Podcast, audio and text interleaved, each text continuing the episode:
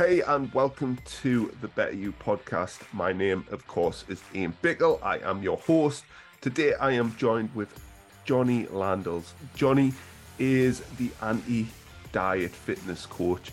Johnny has had a turbulent past with yo yo dieting um, and has found himself, similar to myself, in the intuitive eating counseling and coaching space, helping people that have been on and off diets all of their life that are struggling with their body image, ultimately to give them long term success. In today's conversation, well, it's quite conversational. We talk about Jonny's journey, we talk a little bit about diet culture, body image, we talk about the pressure that people are under, and also how to navigate that. So I hope you have a great listen today.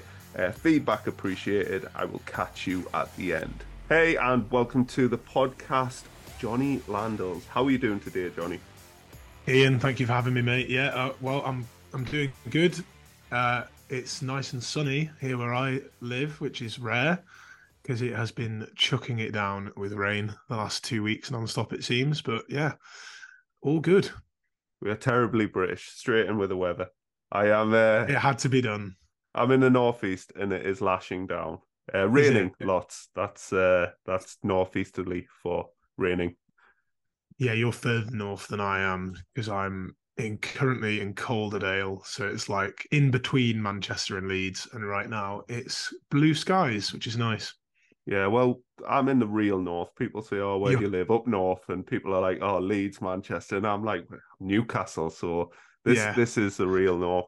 So, well, I grew up in Carlisle, Ian, which is just across the way from you. So, so we could talk about the weather and UK hotspots for yeah. an hour and more, and the but real north.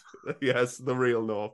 Get into an argument about that, but no. I think we should get focused in on what we're here to talk about, which is going to be diet culture, men's body um, image. We're going to talk about your journey, and that's where I'd like you to begin. Really, Jonny is like I've got you on here for a reason. Um, so I'd love to hear who you are um, and what you're about. Yeah, man. Yeah, yeah. So yeah, Jonny Landels. Um, intuitive eating coach, um, fitness coach, strength coach. I was a uh, CrossFit coach for a number of years. So from the age of 23 to uh, 28, I coached in CrossFit gyms, um, starting in like Wales, Cardiff, where I did my master's, um, which was actually in musical theatre. And then when I moved to London to make it as a musical theatre actor, which never happened, um, I started working at a CrossFit gym in London um, part time, and then got a full offered a full time position, and that became my career. I didn't start coaching nutrition until um, 2015, so when I was 25, and that was because throughout my life I had been like a bigger lad. I, I'd had different stages of sort of fatness growing up. Um, and even when I was in my late teens, uh, I I wasn't fat at all, but still internalized a kind of identity as being that way, and not not that there's there's anything bad with being that, but in being bigger as a teenage boy, you get inherently, you know, a bit of bullying, a bit of banter uh, from the lads about it. You know, even looking back at my sort of leanest self, which was when I played rugby for a few different teams, um, I remember lads in the rugby team calling me fat. I remember mates of mine calling me fat, particularly if they wanted to rile me up because they knew that that would get to me. Um, so I always had this issue with with um, with feeling fat, with thinking I was fat, or with with with any fatness that I did have. I always saw that as a bad thing. So when I was in my early to mid 20s doing CrossFit, I was super obsessed with being lean to the detriment really of like anything else. So I had done multiple different diets um, up to that point and of course as a bloke you don't really see them as diets like I'd never done uh, slimming world or like weight watchers or whatever but I had done things like paleo or like clean eating or um, whole 30 food challenges and and that was very much part of the crossfit culture. But even when I was in um, Wales, which was in the 2012 to 2013 year before I moved to London, I worked at a bodybuilding store uh, after I'd graduated college. So, like, there was a six month period I lived in Wales before I moved to London. And in that bodybuilding store, that was when I was introduced to like protein powders, fat burner supplements, creatine, like everything and anything that you would get in one of those stores. And I'd even had a meal plan for a period of time from the owner of that store because he coached like all of Wales's top bodybuilders. And even he would joke about calling me fat, right? Because I wasn't as lean as bodybuilders would be. So there was all of this like internalized um, fat shaming that I had inside of me. And so when I was in the CrossFit coaching career, I was like trying to get as good as CrossFit as I could. I was really self conscious that I wasn't like lean and shredded like all the CrossFit athletes were. And so in 2015, the only reason I started coaching people on nutrition is because I'd invested myself in a personal nutrition coach. It was the first time I'd really like put money on the table for something as opposed to just doing different like clean eating paradigms or meal plans or whatever that you can find online. And this coach was a flexible dieting, macro counting coach. He was an old rugby friend of mine from Cumbria Rugby Union. Um, so I trusted him. I'd seen all of his before and afters on his Facebook and was like, I want to work with this guy. And I got really shredded, right? So I got really shredded. I got really lean, leanest I've ever been. And I then read everything I could about flexible dieting, or from the recommendations of this coach I was working with. and then from all of those recommendations, I then took the precision nutrition level one, which is like the base level entry for most fitness professionals getting into nutrition. It's really cheap. It's really easy to do. It's it's all online. It's very flexible. You know, you you you basically can start whenever you want, can't you? Um, and I started then advertising myself as a nutrition coach to help like our CrossFit gym members get on top of their nutrition. Um, so then that was my foray into nutrition coaching. And as my nutrition coaching job grew, which was all based on fat loss, hey, look at what I've done, I can help you do that too. Um, I moved to Leeds in 2016, 2017, and um, continued to build the coaching business up until I then left CrossFit coaching. So in 2018, I was like, not CrossFit coaching anymore, full time nutritionist. Around 27, 2018 is when I also did um, the Mac Nutrition Uni certification in nutrition that both you and I have done. Um, and that was when I built up even more confidence in nutrition coaching, as well as confidence in specifically fat loss coaching. And so that's what I continue to advertise. Um, but throughout this period between like 2015 to 2018 2019 my weight went up and down like crazy right? I had different um mental health episodes for different reasons. There were a load of different things that went on that we'd, we'd have an entire episode discussing in terms of like not not performing in crossfit anymore um, falling out with one of my CrossFit gyms in central Leeds and having to move CrossFit gyms, um, battling then with the the difference of like not CrossFit coaching anymore and having a new career, um, battling with that identity of not being a CrossFit athlete anymore. But the long and short of it is is that I could only maintain a leaner physique through either tracking calories or doing things to me that seemed quite drastic. There was never a way for me to maintain a leaner physique really unless I was like fasting or tracking calories or doing like things like protein sparing modified fasts, right? Where you'd have a protein shake and a piece of fruit for breakfast. You might have meat and vegetables for for lunch and then maybe an afternoon snack of another piece of fruit and then a normal dinner um and maybe some kind of like low calorie dessert and that was what i was living on around like 2020 around covid area i was doing loads of steps training an hour and a half a day maybe cycling about, eating kind of that low calorie, quite lean still, um, but never. The weirdest thing is that I never felt as lean as I did in 2015. So like any time after 2015 had happened, I was always kind of like trying to get back there, even though as I'm sure we'll go into, because this is a really kind of quick fire history of the last 10 years. 2015, um, I still was trying to lose weight even at my leanest. I was like, I was trying to hit a, a number in my head rather than focusing on like what was in front of me. Um, but anyway, so 20, 2019, 2020, I'm like, fuck, I can't maintain this leanness without being quite restrictive. Yeah, I'm trying to teach all of these people that they can like lose fat, keep it off for life, and they just need to track calories for a while, and then I'll give them the habits they need to kind of maintain their physique. But that wasn't something that I was capable of doing. And I was realizing within my clients as well, they would either get a bit of progress, plateau, and then drop off, or they might not even make progress at all um, and and kind of all of the coaching that I had been taught was like, hey, if you're giving them these numbers and things aren't happening, then the client's lying. You know, like everybody lies. Like it's non-compliance. It's a lying issue. You need to try and find a way to get them to be compliant or to tell you the truth. Like that was the messaging that we were taught.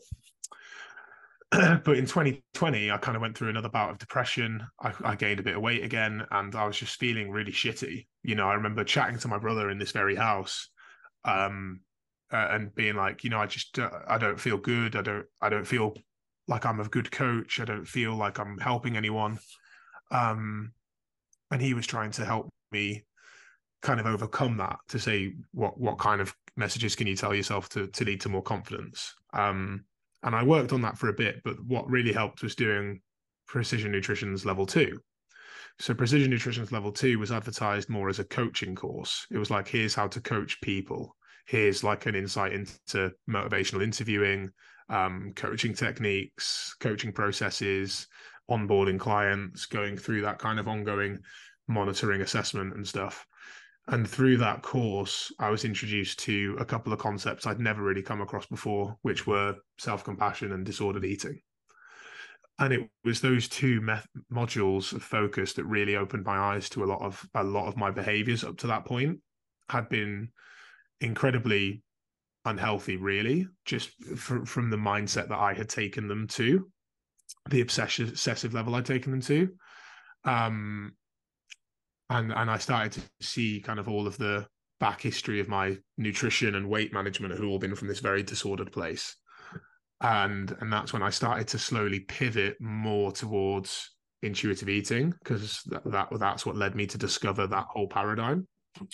I towed the line between like weight loss and and intuitive eating for a long time kind of like a use of like skills in eating and intuitive eating as a way to like help people manage their weight um and then as i learned more and more about the health at every size movement and and everything there that was when i started to really change my mind about um fatness um, as well and, and body image and things like that. And, and that's as I slowly pivoted more towards where I am now, which would be talking to people more about their health and fitness from a weight neutral perspective um, and from a relationship with food and body perspective, as opposed to a very fat loss focused perspective, um, as it was when I started. Awesome, man. Great. Great. Let's quite a few things I've pulled out. There. I know because I, I, pulled, I, definitely pulled... bounced forwards and yeah, backwards yeah, yeah. in time. It's it's always really hard for me to say that in any coherent way. You know, um, obviously we spoke on your podcast Beyond the Mirror um, about my history within bodybuilding, but I'm very curious to what your meal plan consisted of. As um... I could tell you it specifically. do do I know it already? Well, I, I, can literally tell this to you word for word, still what it was. Yeah. Um, and it was six meals a day. It oh, was good. it was labeled meal one, meal two, meal three, meal four, meal five, meal six, right? And it was mm. like even said in terms of like specific timings. Um, and meal one was uh, four eggs cooked in coconut oil uh, mm-hmm. with like dark green leafy veg. That was it. Um, meal two was uh, 40 grams of like two scoops of protein in a shake with water, um, three rice cakes, and a teaspoon of Meridian or natural peanut butter. Had to be that one, and half an avocado. Meal, uh, yeah, and 150 grams of natural yogurt. Meal three was 150 grams of chicken breast with uh, 40 grams of basmati rice and dark green veg. Meal four was 150 grams of chicken breast, 200 grams of sweet potato, and dark green veg. Uh, meal five was 200 grams of beef and dark green veg. And then meal six was uh, I think 150 grams or 200 grams of cottage cheese, and a scoop of protein, and maybe a bit of peanut butter to taste. There you go. Is this where the kind of the hatred of cottage cheese began? Like the yes, like my tuna in brine days are gone off my yeah. But I, I think um I mean the point is hopefully if people are listening and listening to that, you know, in regards to how regimented that is, and how long were you Mm. able to kind of stick that one out? Oh, I stuck with that for a while. So I, I started doing that when I in 2013, right? So I graduated. So my, my um, masters in Cardiff lasted from January 2012 to December 2012.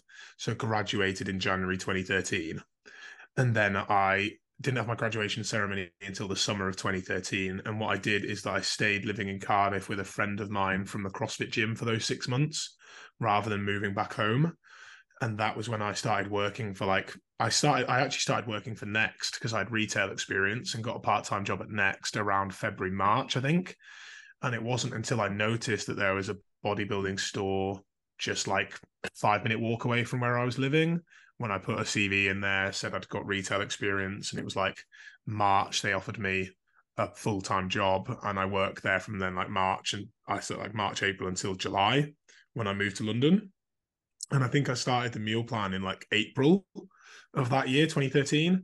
and I moved to London in summer 2013. And I was still doing that meal plan before I started working with that flexible dieting coach in 2014, December 2014. So Mm. I did that meal plan mostly for, for like a year and a half. Mhm. Whereas, like, I might have periods where I'd sort of sack it off for a bit, or I'd I'd always have refeed days on the Sunday, and refeed days just turned into cheat days. But the refeed days on Sundays turned into like, oh, let's just start Saturdays. And so basically, I was like following that meal plan through the week, and then Mhm. just eating whatever I wanted on the weekend. And it was that level of um inconsistency and ill discipline that led me to uh to work with this flexible dieting coach in December of 2014, which is why then 2015 was when I was like the most shredded. Um, but it was like because flexible dieting for me was like, holy shit, what is this magic? Do you know what I mean? Up until Yeah, that point, it all been clear. Yeah. It was all clean eating based up until that point. Paleo, zone, um, whole 30 and then and then working and the with the bodybuilding coach you know the bodybuilding store had a mantra called like eat clean train dirty Hmm. i had that on a wristband Oh well, you you must have been dedicated. and a t-shirt Uh, Do you think? Um, obviously, we're going to touch a little bit on diet culture as a whole, but do you think, obviously, when we were kind of doing this and uh, it was put on our radar about flexible dieting and tracking, counting calories, do you almost think like average Jane and Joe are just catching up with this sort of stuff? Because it seems super prevalent at the moment, like with the the, the obsessive nature around tracking Hmm. calories and it almost being the new go-to for a lot of people. Like i hear people saying oh i need to go back to tracking my calories and stuff like that. Yeah which for me it's just the equivalent of saying oh i need to start being good again or eating clean Yeah. again or, or doing x y and z i always say being it's back more on it yeah it, it, you're doing stuff but you you're not being so do you think like in many ways that it's similar like the the kind because we're talking very much about intuitive eating uh, and things like that which i think Mhm. a lot of people will eventually and i would love for them to eventually come round to um Hmm. but I, I feel like this tracking of calories is is hugely prevalent again it is and it's it's so funny how it's basically just weight watchers in a different bow because weight watchers was just based on points and the points were based more on the calories of the food than they were anything else it was slimming world that was more dem- demonic of like high fat foods and had free foods as carbohydrates like weight, weight watchers is in that model. Weight watchers is just just points. And i remember my mum doing weight watchers and being fucking starving when Hmm. she was at her lowest weight because her points were so low. And that it's like it's that methodology with counting calories of like we need to Yeah. cut we need to keep cutting calories if you're not losing weight. And it's like well, where does that end? And I think it is the most prevalent because you had James Smith blow up in popularity um with his with his books and his like whole mantra of like you know calorie fucking deficit and and I was that guy on the internet would that would scream it's as easy as a calorie deficit because that is that's what worked for me unbeknownst to all of the reasons why that had worked and then all of the kind of glaring signs of how I had not maintained that loss and all of my horrific like body dysmorphia around I mean when you knew me when when you met me, sorry, in like 2017, 2018, I look back at pictures and videos of myself then, and I'm like, holy shit! Like I was like pretty lean and pretty stacked, and in those times, I was like counting my calories and trying to lose weight because I wasn't as slim as I was mm. in 2015. Right, like that's how fucked my mindset was, and it's that's the thing I think with diet culture. It's when you apply flexible dieting, it's like I, for blokes in general as well you don't relate to the word dieting because you're not dieting. You're like, oh yeah, but it's flexible dieting. It's science. Like I'm, I'm not like I'm not doing Weight Watchers. This is science. Like there's a method to this. This works because I've got my, you know, I'm not just counting calories. I'm counting macros. You know, this is working because I've got my protein in the right place and my my carbs to fat ratio is in the right place. Um, and I've got a plan where like I'm doing this and I'm also doing all this activity and then I'm gonna I'm going to reverse diet, and there's all of these like things that you justify yourself with. And I think the calorie counting became the new age thing purely from the the James Smith popularity. You know, to get mm. onto like big publications, Amazon bestsellers, and uh, to get on TV shows and um newspapers and the fitness chef as well like graeme tomlinson like his popularity in terms of and his like before and after um, infographics, which he then just took and made into recipe books. You know, to have those hmm. things that prevalent, that's why every man, woman, and dog is counting their calories. Yeah, and I find obviously these people as well, they tend to be very um polarizing in their like you know James Smith and all of these other huge social media uh, platforms tend to be very not all of them. You know, we've got the great people like Ben Carpenter and Sohee Lee and things like that.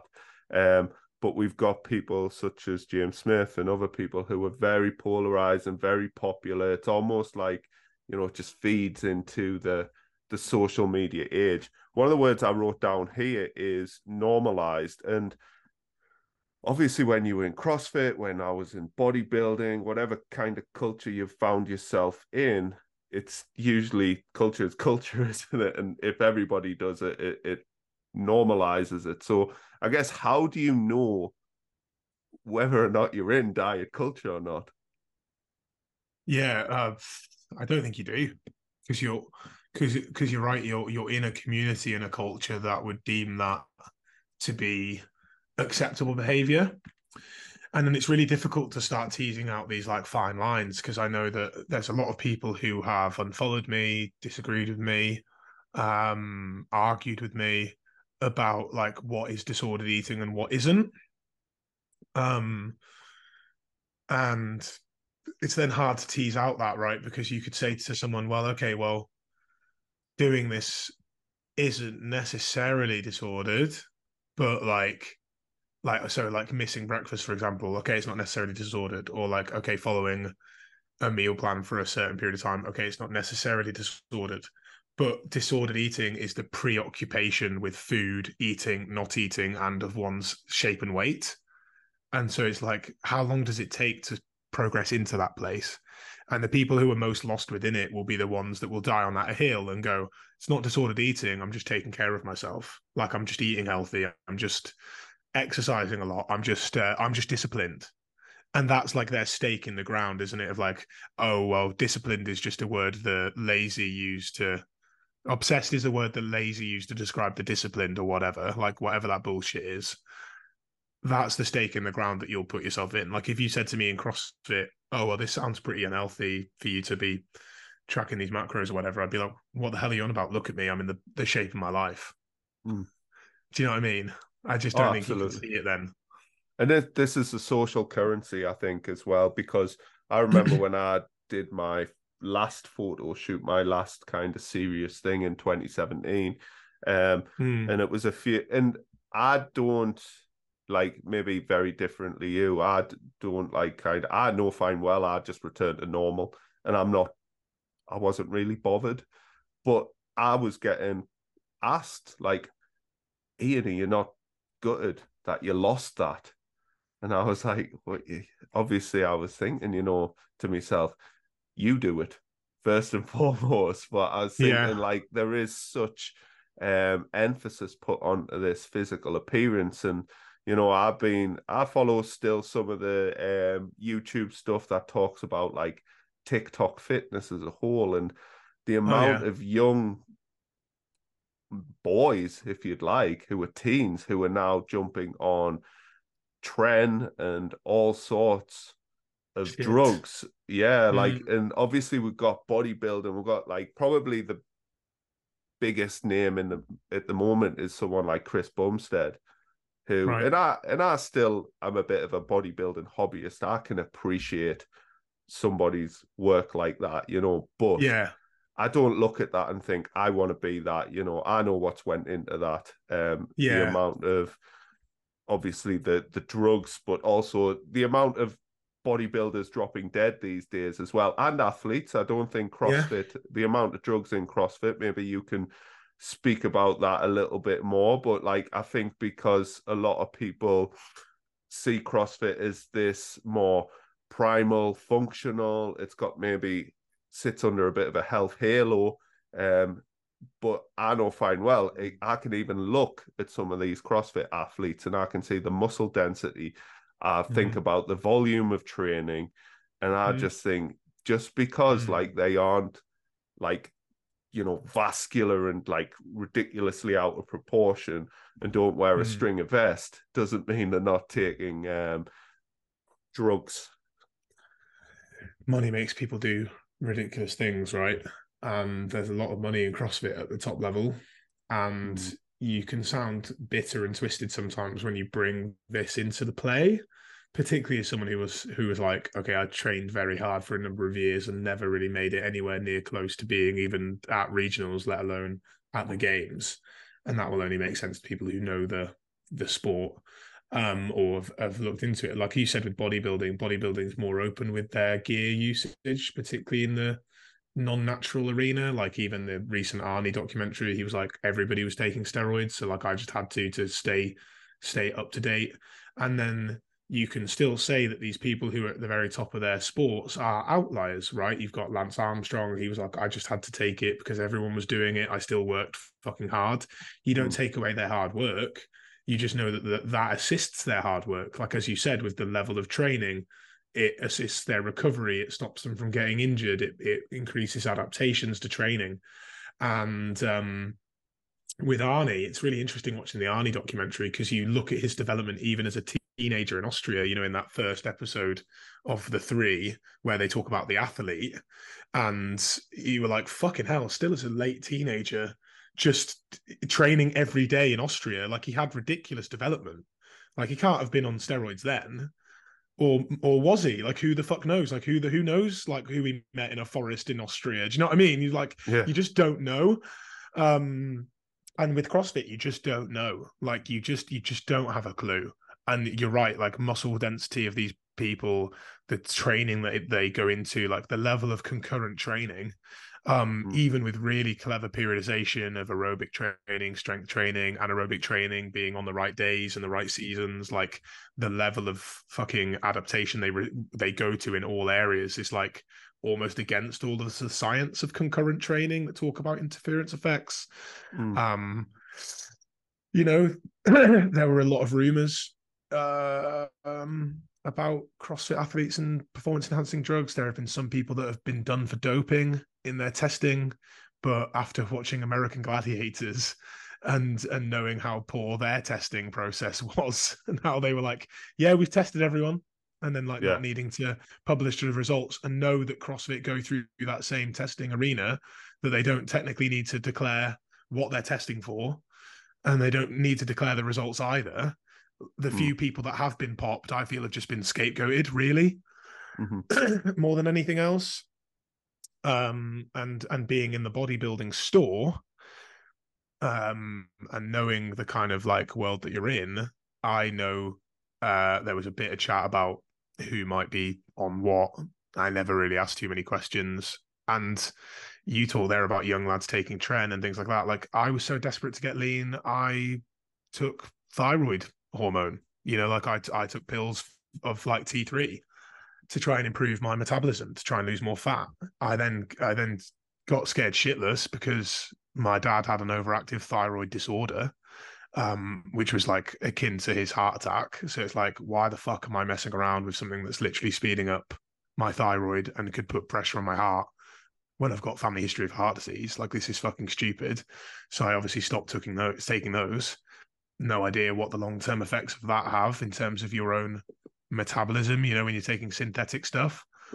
Um, but I was even convinced to start buying like testosterone gel off of my um like bodybuilding owner, you know, like oh like yeah, you just rub this into your muscles and it's synthetic, so it'll like sink into it and that'll give you the same effect. And it's like, who knows if that's even true, Ian? But Science. I believed it. I yeah, believed it. Uh, transdermal stuff that uh, came and that's went, it. it. Transdermal. That was it.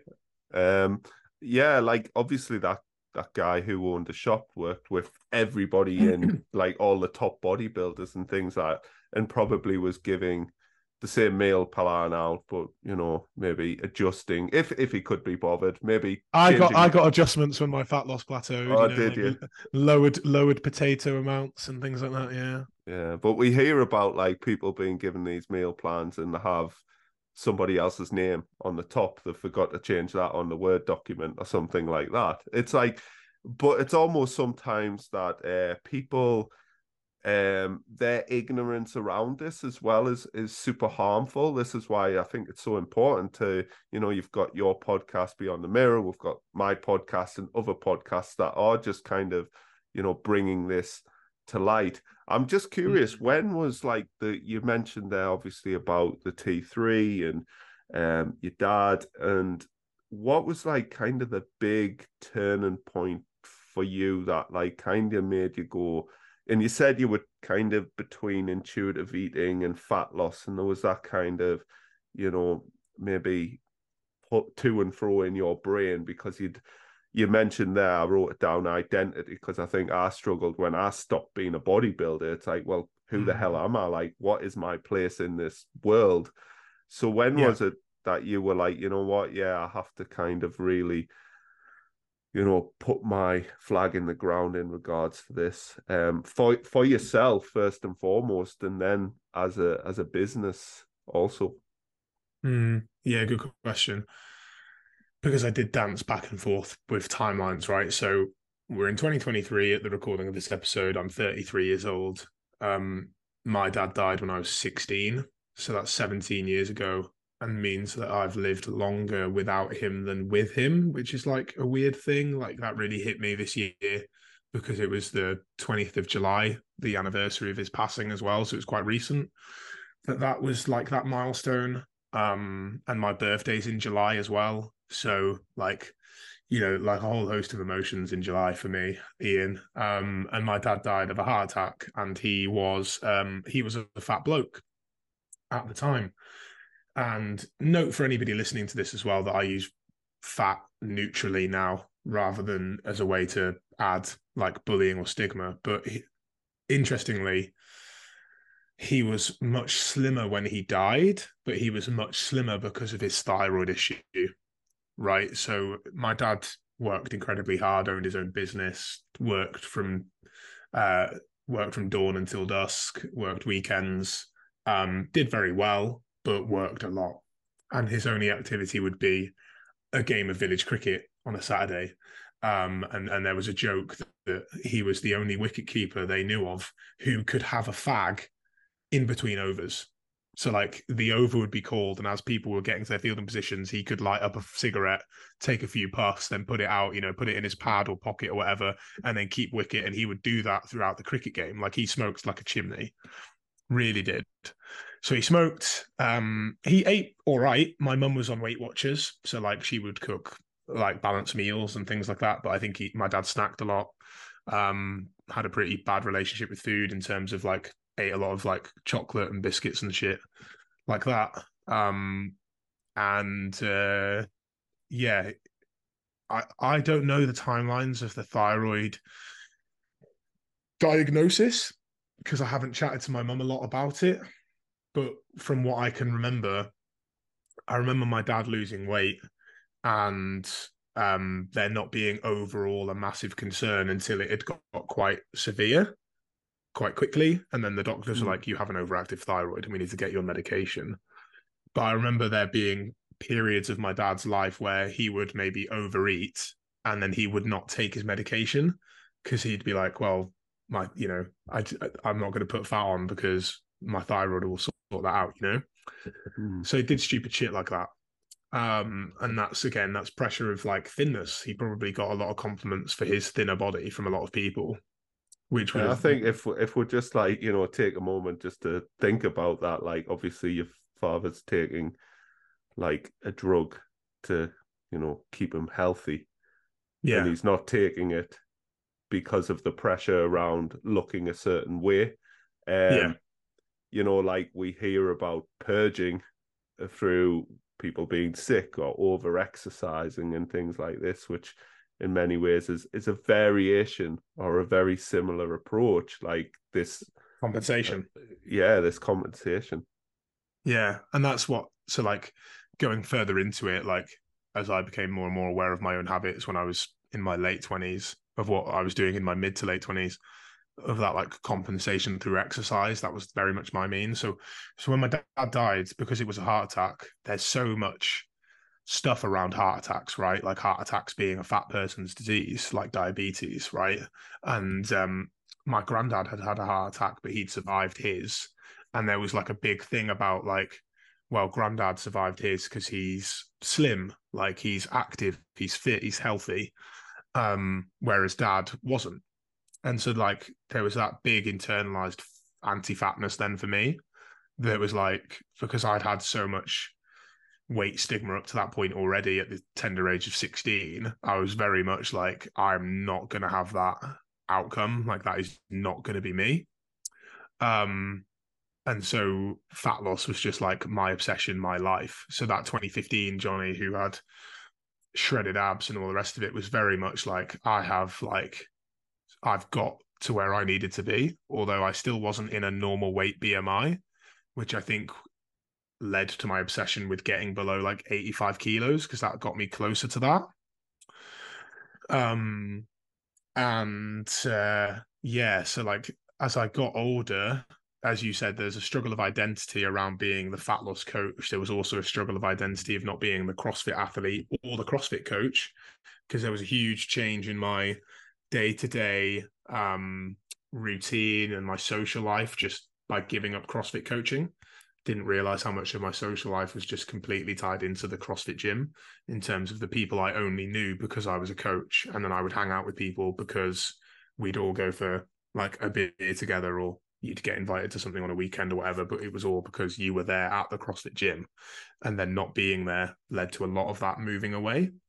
Mm-hmm. Um, and for me, when you've built an entire business on helping people lose fat, when you start to when you start to look at the potential harm of the methods used for that and the obsession that that creates and you can look at that obsession that it created in yourself and that that that weight cycling it caused in yourself and that lack of self trust and that uh, you know just that pure obsession and how narrow focused your life was because everything was geared towards that. Like when you leave all of that behind it, it can be quite scary because in my opinion i built up a, a role reputation in a business in being this guy that helped people with this outcome mm-hmm. so i think that's why i toed the line for a while of like yeah let's lose fat but let's do it in an intuitive way let's do it in a mindful way let's do it using mindful eating and eating skills and exercise and stuff. Um, and again, as I said, that slowly faded out really to more where I am now. So it was not a quick, it was not a quick cut off for sure. And I think a lot of that was was me doing my own education on on the other side, right? You don't it's it's funny. I recorded a podcast for my podcast for tomorrow, where I was like, I bet a lot of people look at some of the stuff I post now and go, "This guy has gone fully mental," because all of the things that we read are about how bad weight is and how we've got this really bad obesity epidemic and all the rest of it. And it's taken me a long time to read a lot of research and then to read a lot of again, you could say, oh, well, is this the bias of people in the anti diet space? But it's really interesting when you read a review of a research paper from somebody in the anti diet space that shows you know the pitfalls in their conclusion or shows like okay well this put this paper didn't actually see this. And yeah but you can improve weight without sorry you can improve health without losing weight. And for every paper that says otherwise it's like they're actually not looking at what's in front of them. They're still just internalizing their own kind of weight bias because we're all hmm. we're all akin to that ourselves. So it's just really interesting. I don't know if yeah. that's even answered your question. I think if something threatens somebody's identity as such, if they are just like a, a huge, like obviously on this obesity uh, campaign of mm-hmm. versus if somebody comes out and critiques that and mm. I also think like diet culture is like so strong and it's so woven through society that mm. anybody considered saying anything, it's you know, the easy kind of argument is you're just um and I, I know you mentioned HAES there earlier, health at every size. Um mm. people hear that and they say, no, it's it's not healthy at every size because we know super lean people that are unhealthy and yeah. people that are at the other end of the spectrum that are unhealthy. You know, it's not yeah. about that, and that's not what we're saying. With um, but I find it kind of it's interesting when you go against the the social the social norm and obviously what everybody almost conforms with from a health mm. perspective. Everybody hears that word, and I think they automatically just jump to a physical appearance, and they don't yeah. consider all of the kind of the nuance involved. And I always say it to my clients is like, I'm here to find what is really healthy for you. Um, yeah. And that's going to look very different from the next person. So that's where we start talking about like values. Mm. Yeah. And that's a great point, Ian, because I think that's again what you said that in our social norm, it's it's finding somebody's health through the way they look and that's the issue with um i mean that that issue is paraded through like our healthcare system of of people maybe not getting the treatment they need because of the size that they are or like someone assuming their health because of the size they are. As and as you said you can get super lean people who aren't healthy. You and i chatted on my podcast about actually the lowered health we both experienced when we were at our leanest. Um but not to mention you can get slim people people who don't exercise, who smoke, who drink loads, who eat loads of ju- of junk food, um, and you're like, yeah, you know, your all of your health markers are really in the bin here. Um, and you can get fat people who run marathons, lift weights, have like really healthy blood markers, and you're like, yeah, well, to all to all sense and purposes, there's nothing wrong with you. And and that's more the health, what the health at every size paradigm talks about. It talks about how if somebody goes into a doctor's office and they're always told they need to lose weight, they're going to become obsessed with that rather than thinking about, okay, well, what determinants of health are in their control? Hmm. Food and exercise. And how can they manipulate those things to give themselves the best shout possible? Hmm. Because there are a lot of determinants of health that are outside of our control. And even food and movement to a lot of people can be difficult to control based on their where they live, how much they make, how many jobs they have, what what they have access to. You know, it's just such a bigger picture than there are a lot of fitness professionals out there who will get very defensive about you know calories in calories out as i would have done in the past as well because as you said you're threatening their whole claim to help their, yeah, and sometimes their entire identity their business model and if their money yeah. and i think that's why it's so hard for a lot of people to pivot even though they may there's this kind of lack of congruence there between like what they are selling and what they believe in and that's mm-hmm. probably mm-hmm. where you were and certainly where i've been is like you know what mm-hmm. once upon a time you're very like fat loss focused and you recognize that's what the majority of market want, even if people don't have the fat to lose, like yourself, for example, wanting to lose more weight uh, because for some reason you attached so much worth to a smaller number. So I've worked with people who, you know, they, they think that they need to lose weight and mm. you hmm. completely change the perspective um, and you get them to recognize that actually they're perfectly normal and healthy. Um, and if anything, the work that you do with them makes them far healthier. Has there been any points like for you as recent, or do you still come um, up with like many kind of negative thoughts about your body image? Because this sometimes people it's like love yourself, you know, and love your body and things like that. Mm. You, is it more like right? listening to the thoughts that you have around that, leaning into them, asking some questions in regards to like why you're feeling such ways about your body image. Um, do you ever get them sort of moments anymore? Yeah, and I think it's natural to do so. Like I think that's part of like the work of helping people with their self-image is understanding that your uh, self-image is going to oscillate between like good feelings and bad feelings, and and again like the lived experience of people who are um, fat is very difficult for a lot of us smaller people to even fathom like the kind of like constant judgment they face and and how they struggle to navigate the world. And so then the whole like love your body type thing doesn't really land with a lot of them especially the, the ones i've chatted to and and who i work with. Um and then it becomes more about uh, body acceptance and and a, a, a model that i've been looking at recently is called embodiment where it's more about like the connection of mind and body together as opposed to the separation of so.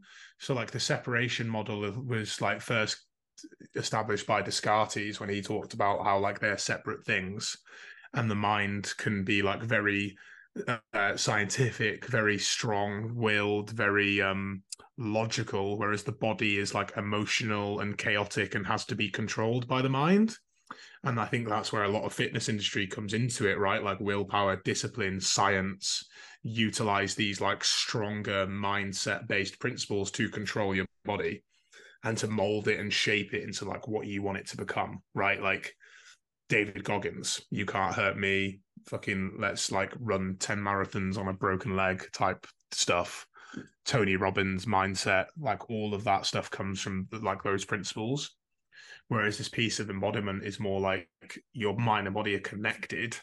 And if you shift your focus on your body less around the way it looks per se, but more about the way that it functions and and the things that it does for you and and can do and this and this amazing thing that you've got, you can then pursue you can pursue cool things in that space. So like if you want to run marathons, if you want to lift heavy weights, if you want to swim uh, long distances, if you want to do any of those things, you can do those up to like the you can train for those things, right? Like I'm not going to say that you can do anything you can put your mind to because you can't. Sorry, because there are going to be limitations there. Like you've got limitations of genetics and and all the rest of it. Like you've got your set of cards. You can express them the way you like for sure but you've then got to be understanding that 50 to 80% of your body is shaped by genetics and that's different to different people. That's why you have outliers. That's why you've got differences in studies. That's why studies look at the average of results. But if you shift your focus from a place of connection to a place of like acceptance and then expression i'm like if you focus on what your body can express i think that's a really cool thing. And i found that really helped me reconnect with training as well. To like, I'm going to reconnect with exercise in a way of like, what cool shit can I do with my body? You know, like gymnastics, weightlifting, aerobic conditioning. How can I do those things that help me live a larger life? Right. I love being fit because then I can go hiking and I can walk my dogs for longer distances and I'm better at cricket because I'm faster and I'm quicker between the wickets and I don't get tired as easily. And, you know, the shift is very much away from the aesthetic and more towards the function. Yeah, I've got a client who just done a bit of a testimonial for me on on LinkedIn, and his one of his things that he wrote, and this is the biggest thing. It's like he's being able to play football with his grandson. Right, you that's know, life. And, yeah, and that that's kind of that is life, you know. And I think we you mentioned there like the before and after pictures and stuff like that of somebody looking all glum in their underwear on the left, typically, and then some uh you know looking a bit leaner and happier on the right. But I think these are snapshots, and you know we'll look at pictures of you when you were at your leanest, or myself, and mm. it's all it's it's hugely glorified. You're in fantastic lighting. Maybe there's been some sort of editing. There's some sort of short term, you know, dopamine hit there of happiness, and people automatically put the rest of the pieces together based off that image and associate, well, that's where it's at. That's what I need to do. But they don't realize mm.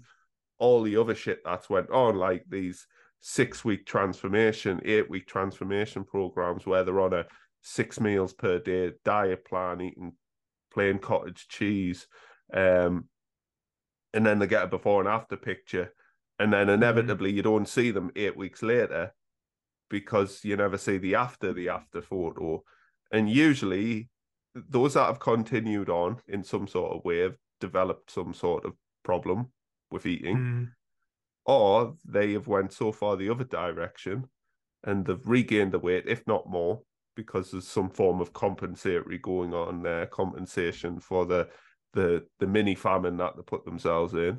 Um, mm so for me, I don't even know where I'm going with this question. I've kind of lost it in the in the comment. I mean, I touched on there before and after pictures, but how can we? I guess how can we start to kind of curate a healthier uh, mindset for people when it comes to navigating this challenging um, diet culture that we find ourselves in because it's thrown in our faces and celebrated loads. I just seen someone the, the other week of someone I know it gets it's guaranteed like a hundred plus likes. Well done. You're so brave. You're so you know, I wish I had your discipline. You know, you look at the comments and I read into them a little bit deeper. And, and you know, and it's hmm. seen as such a like, you know, it's like the it's like they didn't go to war. You, you know, like it, but it's no. almost celebrated as such that the you know there's this huge amount of emphasis placed upon it it's difficult, isn't it, Ian? Because like you don't want to piss on people's chips, and when people go through these transformations, inevitably it is a lot of hard work, right? Mm. Like you you know it is, and and I know it is. Like it is a lot of hard work to track your calories every day. It's a lot of hard work to step on the scales every day. It's a lot of hard work to measure yourselves every week. It's a lot of hard work to do a check in every week. It's a lot of hard work to balance your calories every day um, and it's a lot of mental and physical work. And so it is a lot of hard work because it takes up your entire fucking life to do it. And then that's what people disagree with me on. If people like say, "Hey, well done," and I then say, "Well, I don't use before and afters anymore," and I don't congratulate people in weight loss. People like, "Why? They worked hard for that." And you're like, "It's not about that. It's not about." You know, you could work hard on you could work hard on a test, for example, and get a great result. And people say, hey, well done. And like that's slightly different because we're celebrating their academic achievement and their hard work. And and you can get into like parental models of like celebrating work over the result itself, but also the work that's required for a transformation, as you said, can very much backfire in a lot of people because there are compensatory mechanisms your body goes through that are beyond your ability to control. And they uh, affect different people differently which is why when i say to personal trainers and people who have always been thin it's like if you put on a bit of weight because you've had a holiday or you spent six months not really going to the gym and not really living your normal life and then you do this whole thing of like oh here's my here's my accountability post. Like i'm going to get back on it. I'll share what i'm doing and then you lose weight six months later and you're like hey here, here here's what i did and this can work for you too. It's like that's got nothing to apply to a, an everyday person who has always struggled with their weight because they respond to things differently to you. They've got a different lifestyle a different environment a different set of genetics or you know nothing could be further from the same. And the issue with celebrating before and afters is, is the idea of you are better this way. You look better, you're clearly healthier, you're clearly disciplined, successful, hardworking. And then it assumes that everybody who doesn't look that way aren't. It assumes that everybody who's fat is clearly lazy, unmotivated, eats loads of food all the time, doesn't exercise. And that's that's that's that's weight bias. Mm. Because that's not the case. Like people's experience of fatness are different. I've got a friend who lives in Abu Dhabi and and he's put weight on and he's like oh yeah they call it the dubai stone because you just go out and get pissed all the time and eat loads of like bad food and he, he doesn't exercise anymore because he's addicted to his job so he's at a desk all day he used to be a CrossFit athlete like I I was like we used to do competitions together and he used to be obsessed with his macros because he was always called fat when he was younger as well and if anything he has more of a fat bias than anyone and he mm-hmm. challenges me, me the most out of anyone because he says, "Yeah, well, look at me. Like I've only gained weight because I'm I'm here now." And I said, "But when you were back doing CrossFit, you would message me daily asking me about your calories and asking me if you were doing the right things. Like you were super obsessed with it." And you trained twice a day while working a job in central Manchester and you walked everywhere. You did all of these things. And now you're living a desk job life and you've gained weight. There will be other people who have a desk job life and they just stay thin so do you see what I mean? It's like the, the experiences are not the same for two people. And so when you go down the transformations, the before and afters, and the social currency, as you mentioned, of the image of one's body, you're just in you're up shit creek with that battle, in my opinion.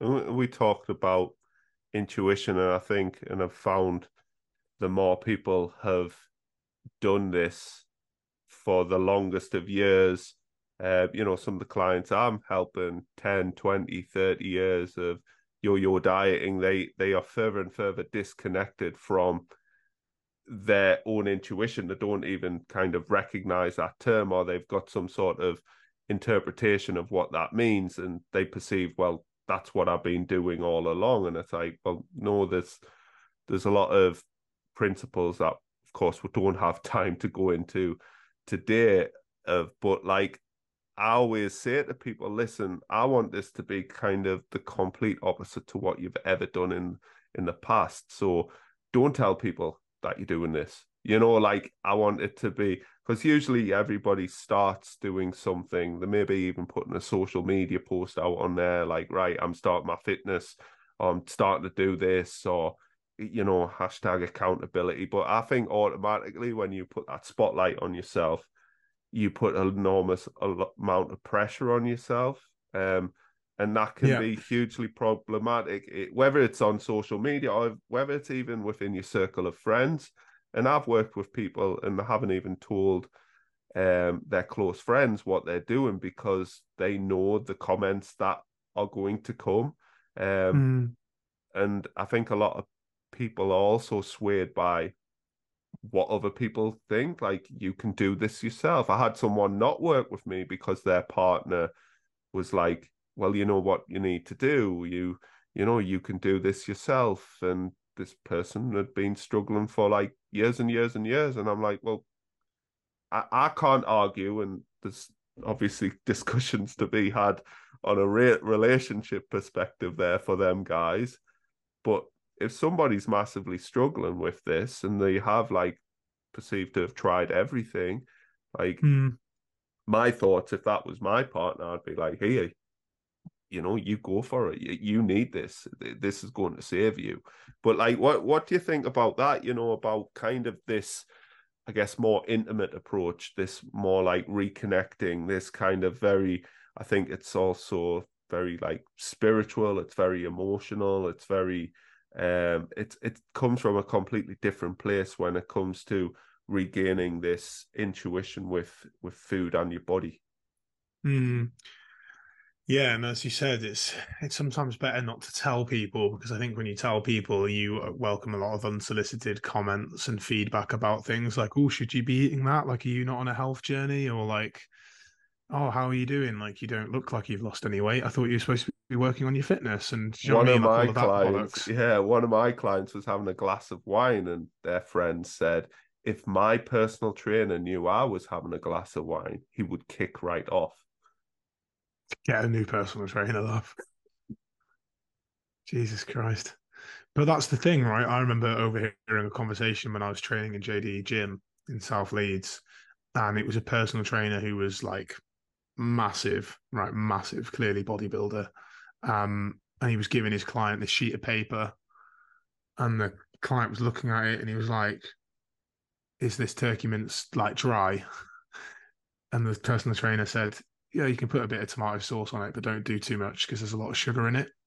And I was just like, "Fuck me," as I was leaving, um, and going home to eat my tomato sauce.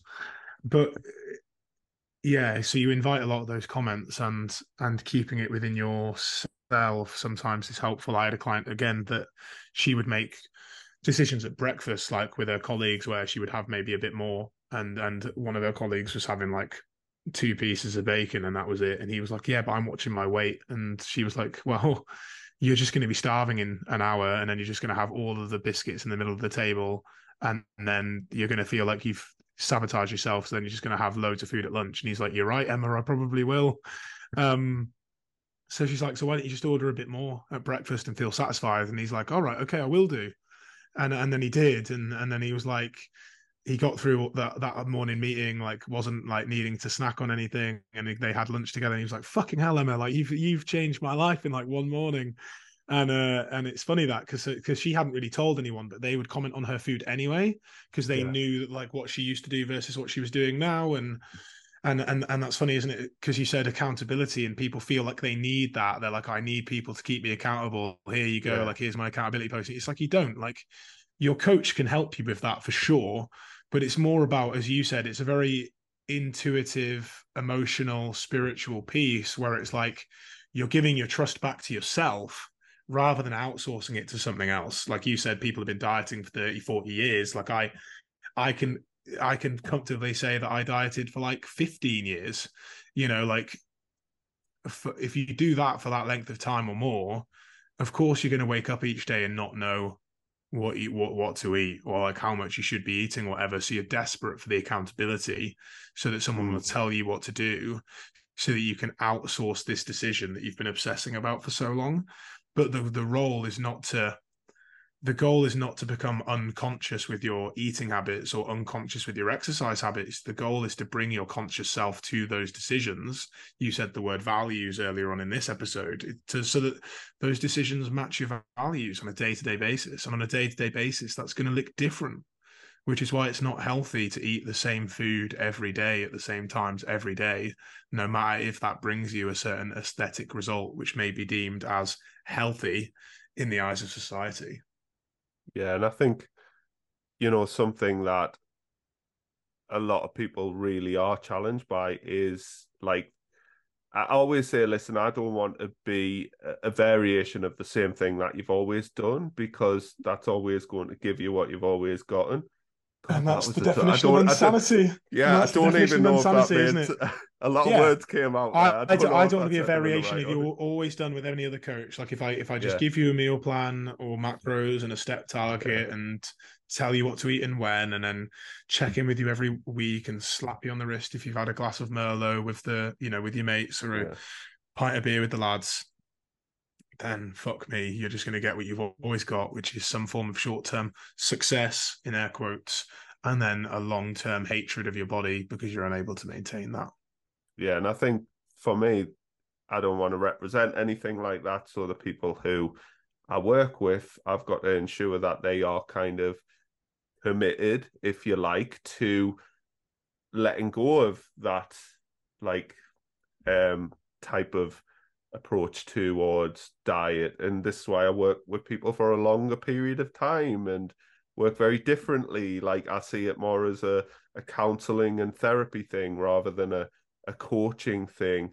Um, you know, I think co- the word coaching and even personal trainer has lost its, you know, its meaning because of how I guess saturated things are right now in that mm. space. So to differentiate, yeah, we potentially have to, you know, because we know people with their brains are looking for safety and security and they want to know what's going to happen. Whereas with intuitive eating, it's it's about stepping men in many ways into the unknown at Mm. first because like we are redeveloping trust and if your trust in food's been absolutely shattered that can feel like a huge um undertaking uh, to go through but we know that like initial hard work pays dividends and we are looking forward to the next 15 years because we don't Mm. want another 15 years of the same do or the variation so let's spend a good duration of time getting it right getting it understanding so you never need another thing again because you are you are done Yeah, you put the trust back into yourself rather than onto other things. yeah and i think when you develop that intuition you mentioned there with your friend but you, you know yourself you're about to have a child. So you have to have that self-compassion. So your six meal plan six meals per day plan it won't work. And you know when you are up at stupid o'clock in the morning you know the last thing you want to be doing is figuring out like your my fitness pal pals for the next week and and all of this sort of stuff. Uh, listen jonny i'm very conscious of time. Um and I feel like we've probably got so much more to kind of touch on, which is always the case, isn't it? But Always I the do, way, yeah. I do genuinely hope a lot of people have taken a great deal for that. I just want you to kind of tell us um, about your Beyond the Mirror Club. Are you sticking with that name? Yeah. Because I know you were kind of. I quite like the name actually. I I think like it, it. I think it I think it works well to to have it with the podcast as well as the same name. Um yeah, so that this is something I'm developing at the moment. We're going to open it next month and it's the first thing I've seen in the health and fitness industry which is like a intuitive program but that's also a coaching program and a community in the same space. So anytime that I did anything with larger volumes of people at once, like a group coaching program, I was always very time based with it. It was always like a eight week or 16 week or even 26 week thing. Like the longest thing I did was a six month piece. And as much as people enjoyed it and got things from it, there was always that case of like, oh, hey, you know, like that two weeks focused on that, I really could have done, done, done with more time on. Um, and there was always that piece of like the fitness industry's biggest fault is its myth of linear progression, right? Of like Mm. you need to be getting better every week and you need to be making improvements every week, and that's not real life. And so, what I wanted to do was deliver this platform where people can come in and get what they need, right? For people who are looking to start intuitive eating, they might be people like you and I, right? Who are just like, we're just done with macros and meal plans and obsessing about those things and want to, to want to discover a way to trust themselves. Um, or there might be people who are fat people who are just done with years and years of yo-yo dieting, but they're not sure what they can do now because they're heavier, they feel uncomfortable, they feel like they need to lose weight because everybody's telling them to. Um, and but that, but all they want is for that like end that battle to end, but they want to feel safe in doing so, and they want to feel safe in their convictions to do so. So like they need different stuff, and so I want that all to come together in this place where they can take what they need and learn what they need and also get the support they need in group coaching calls which would happen at different times in the month to allow different people to participate um, and then really let that grow into a cool space where there are a bunch of people with the same ethos and mission and they can support each other through that as well Man. So where can people find out about Beyond the Mirror Club and also other areas where people can kind of find you? Yeah, so if you want to check out my podcast, which you were a great guest on a couple of weeks ago, Ian, that, that podcast is called Beyond the Mirror. Um, Beyond the Mirror Club. If you just go to my website, nextstepnutrition.co.uk, uh, there a banner will pop down and it will say "Find out more," and you can click that banner. Um, and if you check me out on Instagram, um, which is just Jonny Landels, uh, J O N N Y L A N D E L S, then uh, people can find out more about my content. And yeah, I, I speak about Beyond the Mirror Club daily there now because it's just going to be so good. I just need to tell people about it every day. Good man. Well, um, I wish you the best of luck, and I'll put everything in the show notes. That everybody says that, but I'll do it. yeah, thanks, mate. No, but thank, thank you. you. very much, Jonny. It's been an absolute pleasure, and uh, I look forward to speaking to you again. Thanks, mate. Thank you very much, Jonny. As Jonny said, um, he has Beyond the Mirror Club. He also has Beyond the Mirror podcast. On top of that, please do check out his social media, particularly his Instagram is fantastic. Um, if you are sick and tired of the diet roller coaster, I'm also going to put a link to my personal diet scorecard in here so that you can listen, uh, so that you can fill that in. There's nothing to listen to. You can fill that in and you can assess your relationship with food right now. Off the back of that, you will get a couple of things, just saying thank you. Um, but also, I would just love for you to share this episode around, share, subscribe, all of that good stuff. Again, big thank you to Jonny, and I will catch you all next time.